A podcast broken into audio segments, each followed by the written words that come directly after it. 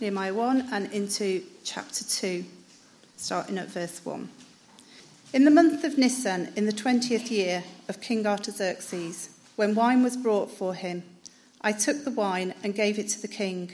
I had not been sad in his presence before. So the king asked me, Why does your face look so sad when you are not ill? This cannot be nothing but sadness of heart. I was very much afraid, but I said to the king, May the king live forever. Why should my face not look sad when the city where my ancestors are buried lies in ruins and its gates have been destroyed by fire. The king said to me, What is it you want? Then I prayed to the God of heaven, and I answered the king, If it pleases the king, and if your servant has found favor in his sight, let him send me to the city in Judah where my ancestors are buried, so that I can rebuild it. Then the king, with the queen sitting beside him, asked me, how long will your journey take, and when will you get back? It pleased the king to send me, so I set a time. I also said to him, If it pleases the king, may I have letters to the governors of Trans Euphrates, so that they will provide me safe conduct until I arrive in Judah? And may I have a letter to Asaph, keeper of the royal park, so he will give me timber to make beams for the gates of the citadel by the temple, and for the city wall, and for the residence I will occupy. And because the gracious hand of my God was on me, the king granted my requests. So I went to the governors of Trans Euphrates and gave them the king's letters. The king had also sent army officers and cavalry with me. When Sanballat the Horonite and Tobiah the Ammonite official heard about this, they were very much disturbed that someone had come to promote the welfare of the Israelites. I went to Jerusalem, and after staying there three days, I set out during the night with a few others. I had not told anyone what my God had put in my heart to do for Jerusalem. There were no mounts with me except the one I was riding on. By night, I went through the valley gate towards the Jackal Well and the Dung Gate, examining the walls of Jerusalem that which had been broken down and its gates which had been destroyed by fire. Then I moved on towards the Fountain Gate and the King's Pool, but there was not enough room for my mount to get through, so I went up the valley by night, examining the wall. Finally, I turned back and re entered through the valley gate. The officials did not know where I had gone or what I was doing, because as yet I had said nothing to the Jews or the priests or the nobles or the officials or any others who would be doing the work. Then I said to them, You see the trouble we are in. Jerusalem lies in ruins and its gates have been burnt with fire. Come, let us rebuild the walls of Jerusalem, and we will no longer be in disgrace. I also told them about the gracious hand of my God on me and what the king had said to me. They said, they replied, Let us start rebuilding. So they began this good work. But when Sanballat the Horonite, Tobiah the Ammonite official, and Geshem the Arab heard about it, they mocked and ridiculed us. What is this you're doing? They asked. Are you rebelling against the king? I answered them by saying, The God of heaven will give us success. We, his servants, will start rebuilding but as for you, you have no share in Jerusalem or any claim or historic right to it. Have you ever been in a job or uh, a situation, maybe, where you've been working with others um, and it's said of somebody that their heart isn't in it? It's not in the job, their heart isn't there. What's the outcome for that person or the job that they're doing?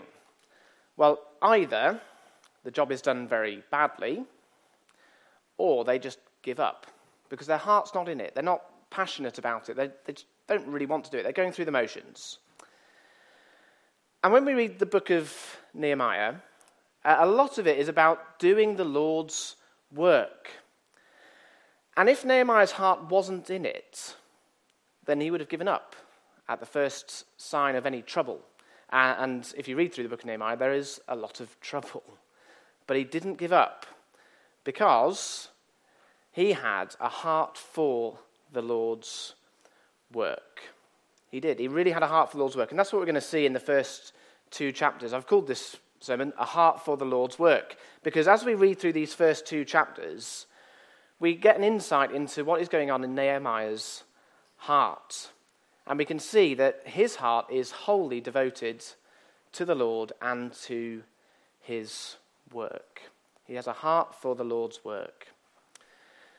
Now, a bit of context uh, the book of Nehemiah is uh, after Ezra in your Bible, but it's also after Ezra chronologically. So Ezra's gone back to the uh, promised land. He's uh, rebuilt the temple, or he might be still rebuilding, possibly. Um, and then Nehemiah comes, uh, and his job is to rebuild the walls of Jerusalem, as, as we read earlier. Um, but as I said, it is, is about doing the Lord's work. And in Nehemiah's case, the Lord's work was, for him, rebuilding the walls of Jerusalem. Now, for us, the Lord's work could be, well, it's various different things.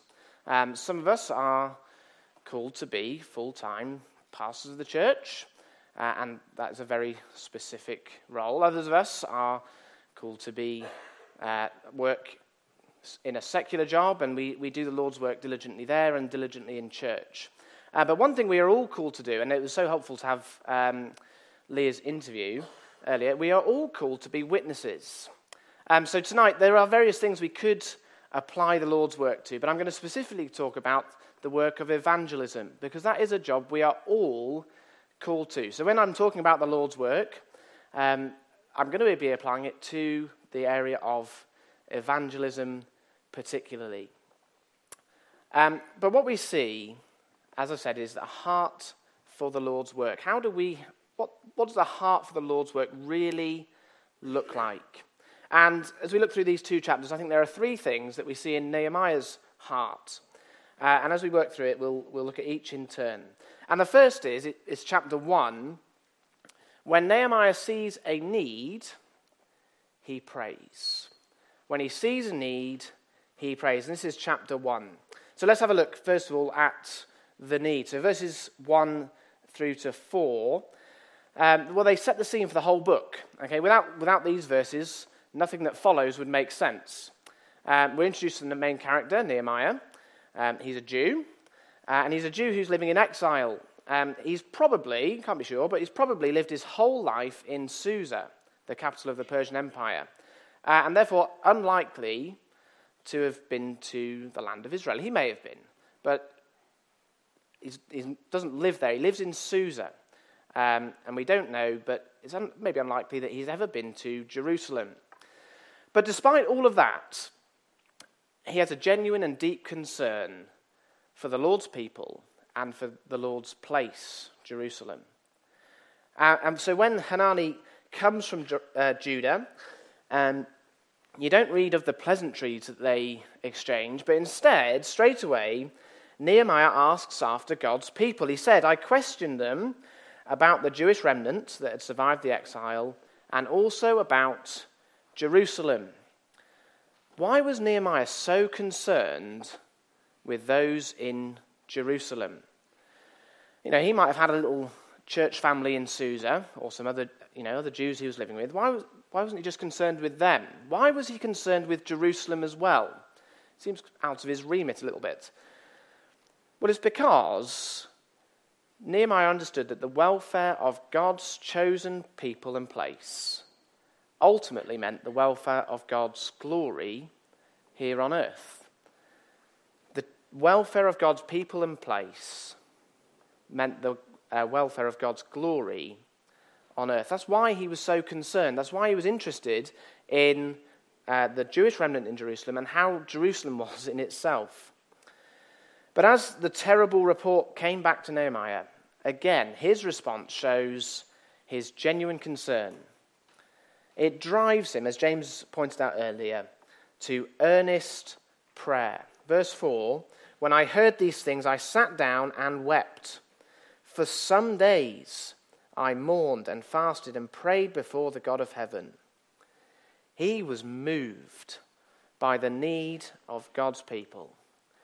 And what a challenge that is to us the challenge is are we really concerned for the welfare of other believers? Are we really concerned about the Lord and his glory? Are we really concerned for the Lord's work outside of Leamington and Warwick? It's a challenge, isn't it? Because I, I know for myself, when I, I come to pray in the mornings, it's often about me and my family, which is a good thing to pray for. It's about church, good thing to pray for, but how often do I actually go further than that and pray for the needs in this country, let alone the needs in the world. Here are some specific things that could help us look outside of our own little world and consider God's work further afield. Firstly, the prayer meeting. Do you go to the prayer meeting? Because, uh, well, for me, there is no more encouraging meeting that we can have. Um, it's a, the highlight of our month in the Howlett household. We take it in turns to um, go out midweek. And whoever's turn happens to be when it lands on the first week of the month, well, we're jealous of the other one because it's there's nothing against home groups, but the prayer meeting, there's something special about the prayer meeting. Because when you hear other people pray, well, you get a glimpse into their heart as well. And when you hear some of the, the people pray in our church family, you can hear that they have a heart for the Lord's work. When, they hear, when, we hear, when I hear them pray about Musa or the Newton Webs in Japan or um, UBM or Good News for Everyone, we hear their heart for the Lord's work beyond Leamington and Warwick. And that blesses my soul. It's such an encouraging meeting. Do you go to the prayer meeting? There's one this week. You could come along. So that's the first thing.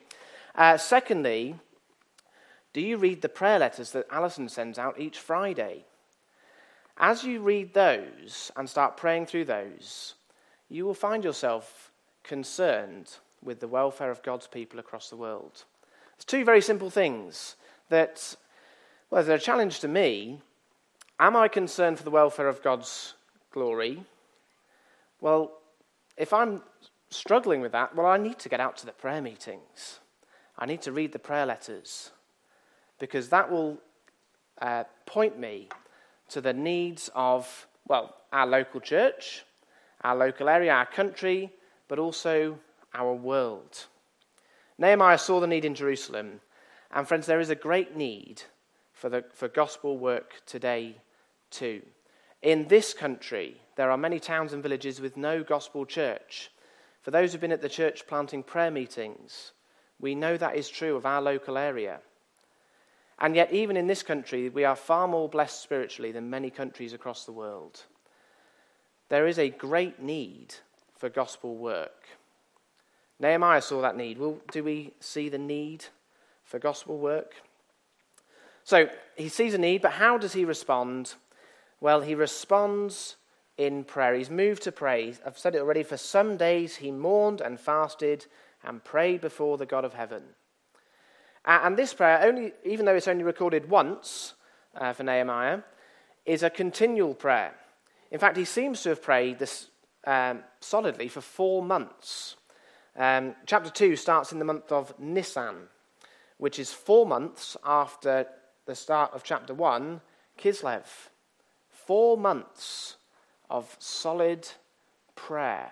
He prayed earnestly, he didn't give up, even though it may have seemed to him after two or three months that God wasn't answering his prayer. Friends, don't give up in prayer. Don't give up for praying for a loved one who doesn't know the Lord or something in your life which you've been praying for for maybe years and you haven't seen any answer, do not give up. There was a man who was uh, known to the beach teams of St. Ives for many, many years. Uh, he was a very helpful man. He did a lot of stuff on the house, but he wasn't a believer. Um, his wife was a believer, his children were believers, uh, and over the years he had many, many conversations with um, people on UBM, people in his local church, but he never trusted the Lord Jesus. That is, until a few years ago, um, this man, well, he was told by his doctor that he had a few weeks to live. Uh, that kind of news went around um, UBM, uh, and people prayed, and they prayed. They were praying for him regularly anyway, but they prayed for him more earnestly. And a few days later, he was wonderfully converted through a letter from a UBMer and a chat with a neighbour. He, he died later that year, um, but he was converted after years and years and years of prayer. Keep on praying for those things, for gospel opportunities, for conversions. So he prays, but what does he pray, and how can we learn from it?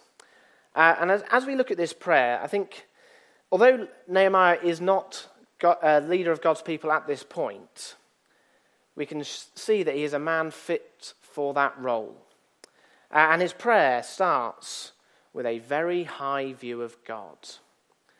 Nehemiah starts with a very high view of God, reminding himself and us who it is that we pray to. Now, when I was preparing this, I didn't know that James was going to speak this morning on You shall not misuse the name of the Lord your God.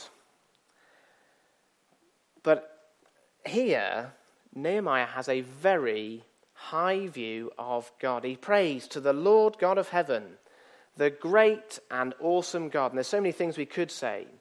But briefly, he is at that, at that point he is saying, This is a God who is able to answer prayer, although maybe unapproachable if it's just the Lord God of heaven, the great and awesome God. But he's able.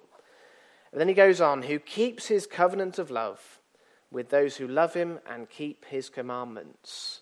He is not just able to answer prayer, he is approachable and willing to answer prayer. This is Nehemiah's view of God. And this is what gives him the confidence to pray. It's the security of this God that he prays to. It's in that security that he prays and makes his request. Compare that to the security of Jerusalem, where the walls have been broken down. It's vastly different, isn't it? He prays in the security of the God of heaven, the great and awesome God. But then he moves on to confession. And what a key part of prayer that is. It's in the Lord's Prayer, but how often is it in ours? How often do we spend time confessing sin? In the mornings, at night?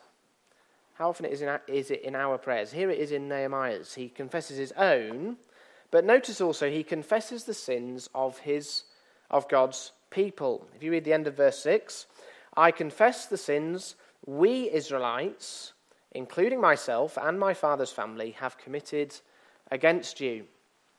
He starts off by confessing on behalf of God's people. It's an intermediary prayer.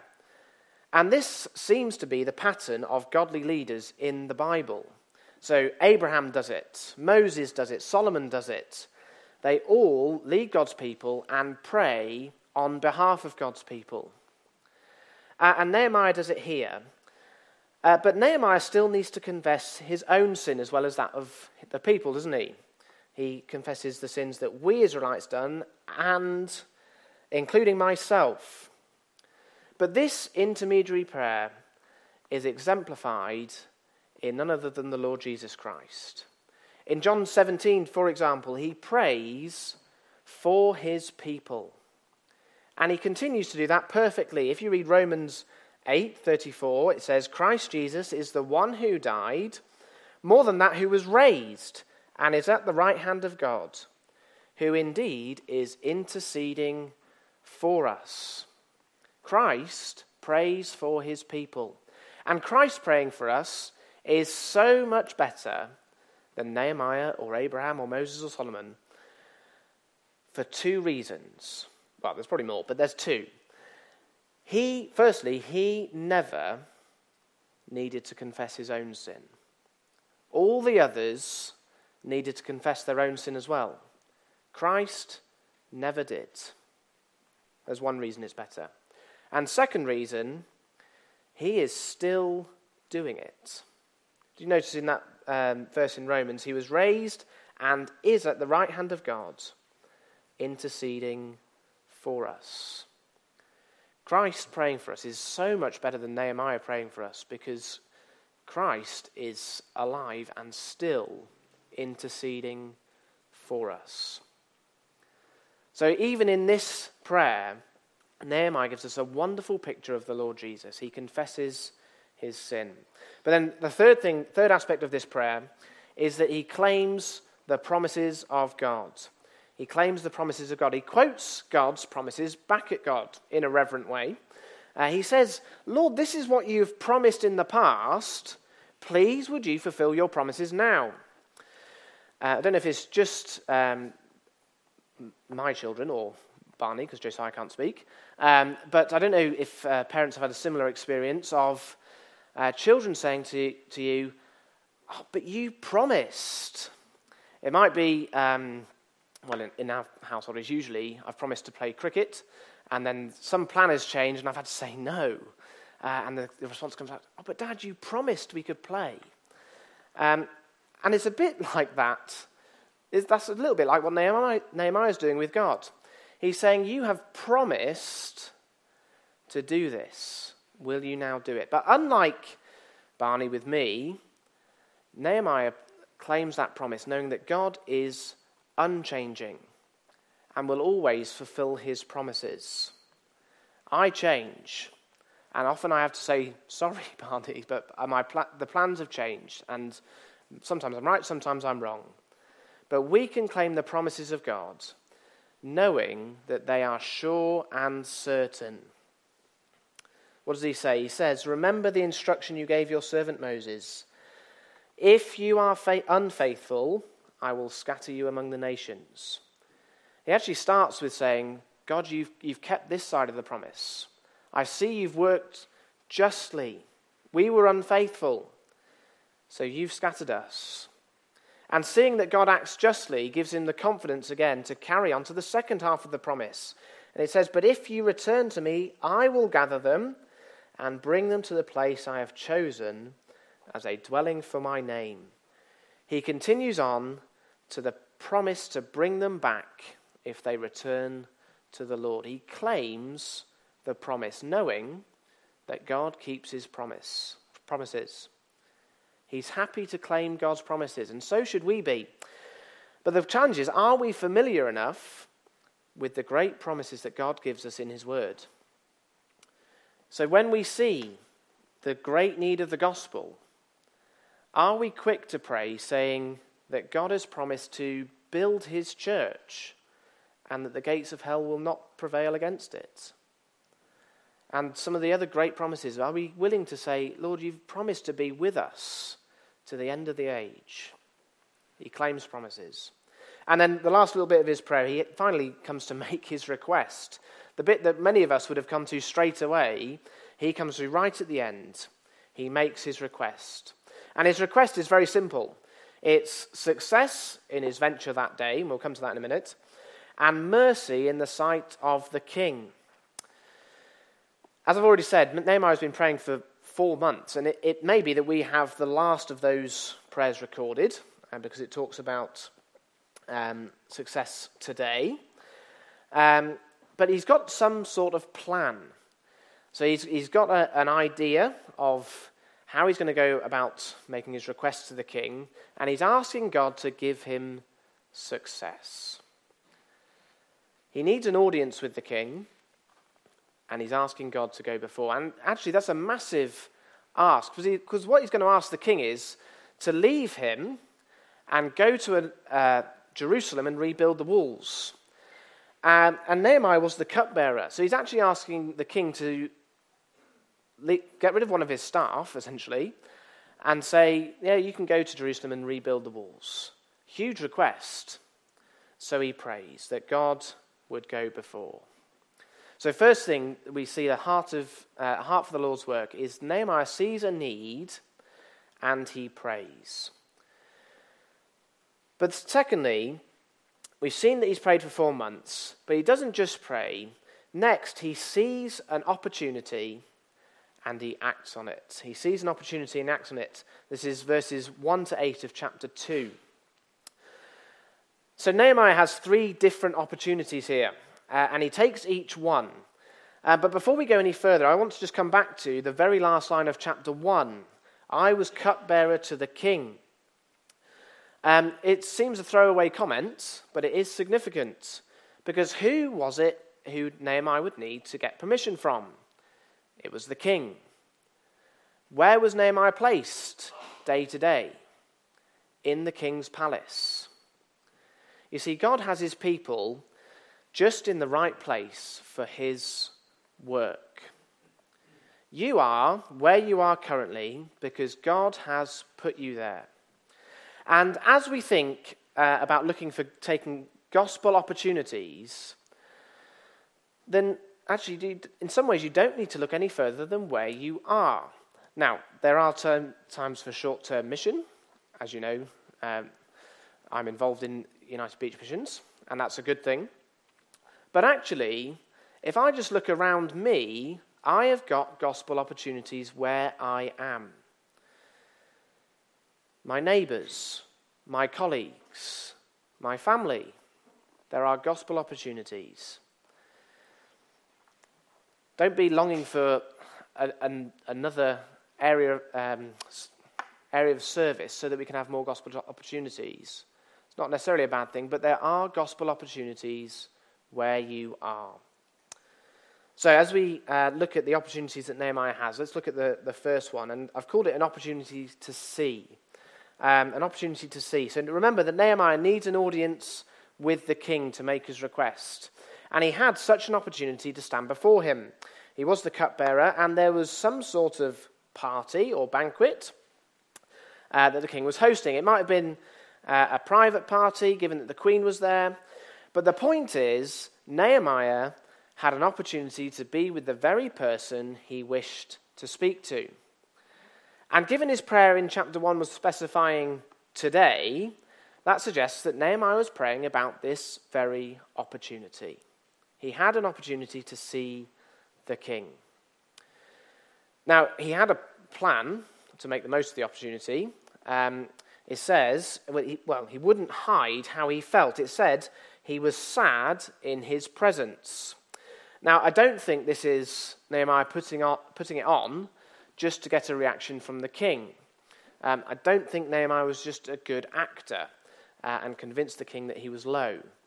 Now, Nehemiah decided that actually he's not going to hide exactly how he felt about Jerusalem. It wasn't him putting it on, but it was actually saying, I'm not going to hide it, and deliberately not hiding it. He was sad. His face was sad. Now, being sad in the king's presence was an inc- incredibly risky thing to do. And it was thought that there was no greater privilege than to be before the king. So, who could be sad with that privilege? If you're sad, then perhaps you do not value the king. And if you do not value the king, then, well, it may not have gone too well for Nehemiah. It was risky looking for an opportunity to make his request was fraught with risk for Nehemiah. And, friends, it, as we've uh, heard from Leah earlier, it can be daunting for us too to look for opportunities to speak of the gospel. To seek to bring a conversation around to spiritual things puts, in, puts us in the limelight and could expose us to ridicule but how can we do it in our context? Well, I could have had Leah up here to do this exact application because I've written down here, maybe on Monday morning you could say, How was your weekend? And uh, most people would say, How was yours? And at that point, you could talk about church on Sunday. Now, I wouldn't recommend doing that every week um, because people might cotton on. Um, but, you know, you've got to look for natural opportunities to share the gospel. We have opportunities to see unbelievers every single day. Do we see those as opportunities, though? Or do we just think, oh, yeah, it's just another day? We have opportunities with unbelievers every day. We're not going to take everyone, we're not going to have spiritual conversations with everybody every day. But we need to see them and pray for them as if they are gospel opportunities. But secondly, um, Nehemiah has an opportunity to speak. God grants his prayer from chapter 1. The king shows mercy by asking, Well, Nehemiah, what's the matter? And God works in such a way that the king wants to hear from Nehemiah. He's been given an opportunity to speak. And many of us at this point would have exactly the same reaction. It says that Nehemiah was very much afraid. Thinking, oh no, God has answered my prayer now I have to try and take the opportunity. It's daunting. It's a risky prayer to pray, isn't it? Because then when God answers it, it's up to us to take the opportunity. Um, and part of the danger with that is that as soon as we're given an opportunity to speak, we can just reel off this rehearsed speech that just kind of falls out of our mouth. And the poor person sitting next to us will have no idea what's hit them. They're there thinking, well, I only asked about his weekend, and I've had the whole counsel of God. Um, but thankfully, Nehemiah has a lot more tact than we might. Uh, notice it at this point, he doesn't actually make any sort of request at all. He simply explains why he is sad. And he does it in such a way that connects with the person he is talking to. He talks about, in verse 3, about his father's graves or his ancestors' graves. And with that, he immediately has Artaxerxes' sympathy, as graves of ancestors were considered sacred. So the fact that his, the, his ancestors' graves were um, in, in ruins we've got, he's got a point of connection with the king. He has not pushed all that he wants to say. He has more to say, but he has been patient. Now is not the time to give him everything. Otherwise, he might lose the opportunity. For now, he has just made the connection. So, friends, how do we apply that in our context? How do we make the connection with people in our workplace, at home, that will actually further the opportunity rather than take the opportunity away? Well, a bit like Nehemiah, we need to be looking for some common ground. And we could talk about, very simple, here's an idea. What about how broken the world is? You could talk about the Titan submersible or the riots in France and how much other bad news there is in the world. And they will agree with that. And you have a point of connection. And as that conversation goes on, there may well be opportunities where you can press home how the gospel answers those concerns. We don't need to straight away go in full with the gospel, but we need to find ways of getting in uh, to conversations, a point of connection by which we can get to the gospel. That's what Nehemiah did. And then, thirdly, our third, his third opportunity is an opportunity to ask. But when, uh, when Nehemiah does have an opportunity to make his request, he makes the most of it. He was ready for it. He knew what he needed to ask. Uh, he knew what he needed to ask for before he started the conversation. He had it in mind what he was going to say. But it, instead of launching straight in again, do you notice he paused? He paused to pray. The king said to me, What is it that you want? Then I prayed to the God of heaven. It could have been just as simple as, Lord, help me now. That might have been all he said. But he knew this was a critical conversation and he needed the Lord's help. Friends, when we're in the middle of conversations, gospel conversations, we should be praying. It could be as simple as, Lord, help me now in this conversation. But we should be praying because we need God's help. But when we do have the opportunity to press home the gospel, are we ready for it when it comes?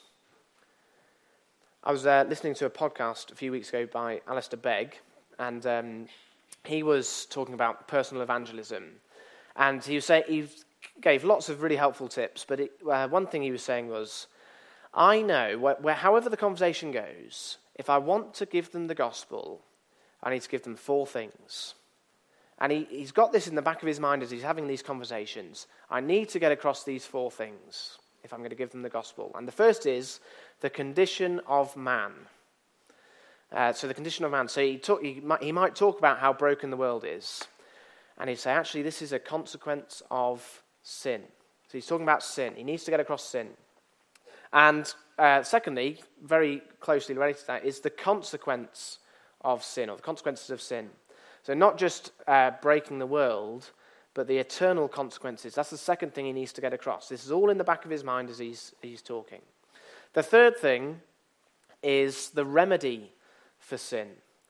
He knows he needs to get to Jesus. You can talk about sin, we can talk about the consequences, but he needs to get to Jesus. And then, fourthly, it's the response that is required.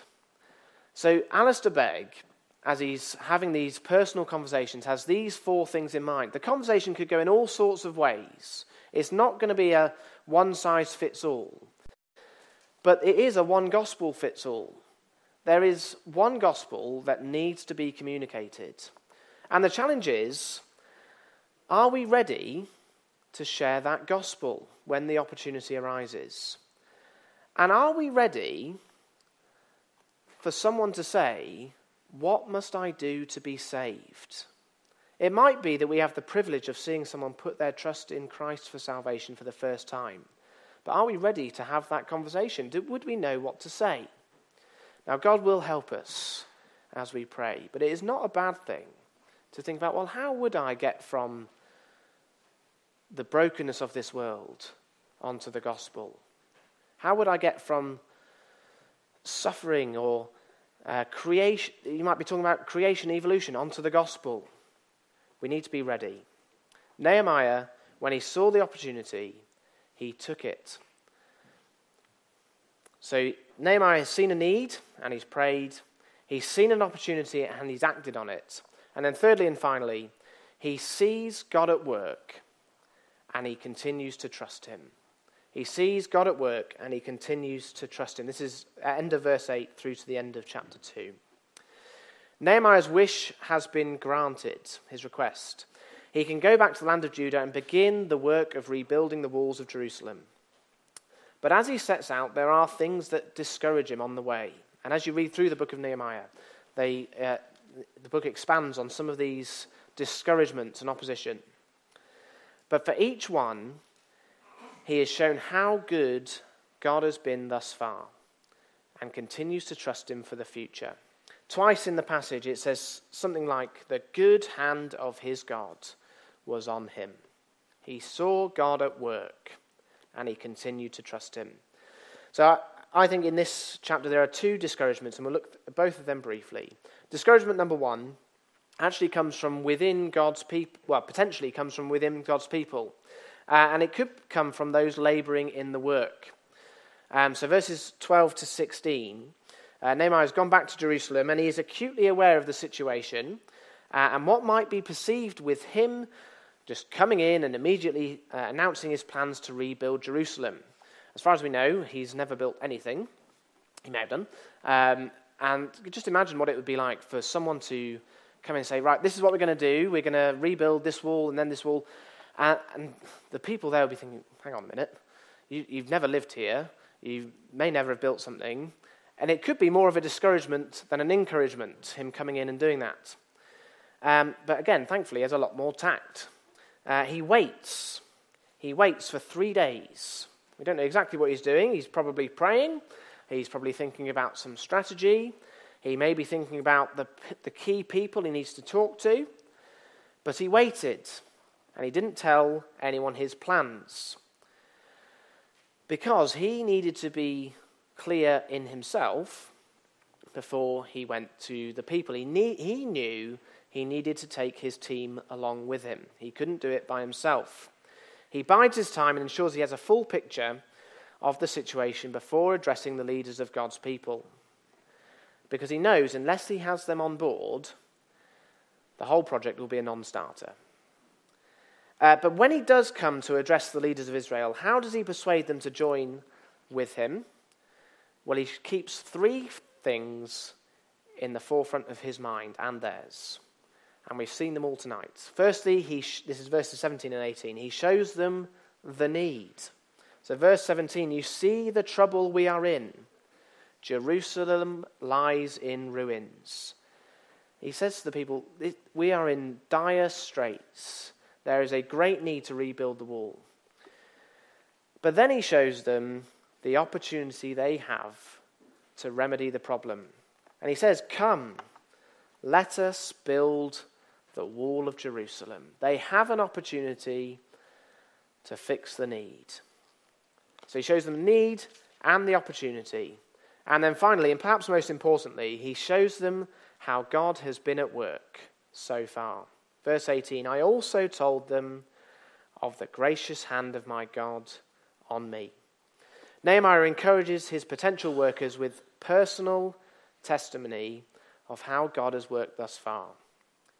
How encouraging is it to hear of God working in our day and age? How encouraging is it to hear how God is uh, using the Christian Fellowship in Severn Trent and other companies? But how often do we share those stories? There's something great about having the missionary update every Sunday evening, isn't it? Because we are hearing of how God is working in different places in our world. And that encourages us to keep going here. So the potential discouragement is from God's people. But Nehemiah keeps his eyes fixed on the need, the opportunity, and the Lord at work. But the second discouragement is different. It comes from outside, and it's a theme that's picked up throughout the book. Uh, so, verse 10, we are introduced to two characters, Sanballat and Tobiah, men who hated God and his people. Uh, in verse 10, we're told that they were very much disturbed, disturbed that someone was concerned for God's people. But at this point, nothing happens. But when we get to verse 19, there's a third man, Geshem the Arab, and the three of them make for a very influential and evil three. And they begin their opposition by laughing and jeering at Nehemiah. And now we're not going to go into the specifics of the opposition here, but the thing to see is how Nehemiah responds. Verse 20 I answered them by saying, The God of heaven will give us success. He looks back to what God has already done and trusts Him for the future. He points to someone mightier than he. He fixes his gaze on the God who has thus far helped him, and he trusts Him to help him in the future. And that is where our gaze should be fixed as we seek to do the Lord's work, especially when opposition comes. On Him who is able, who enables us to do that work, on the one who promises to be with us to the end of the age. So Nehemiah sees God at work and trusts him for the future. So as we come to close uh, and prepare to head out into another week, into our workplaces, our schools, wherever we may be, let's be praying for gospel opportunities this week with our neighbours, with our colleagues. We see them every day. Let's pray for opportunities to speak the gospel. And let's be ready to take those opportunities when they present themselves, because they will. When we pray for opportunities, they will present themselves. And let's keep trusting in the Lord to be doing His work and be encouraged by seeing Him at work.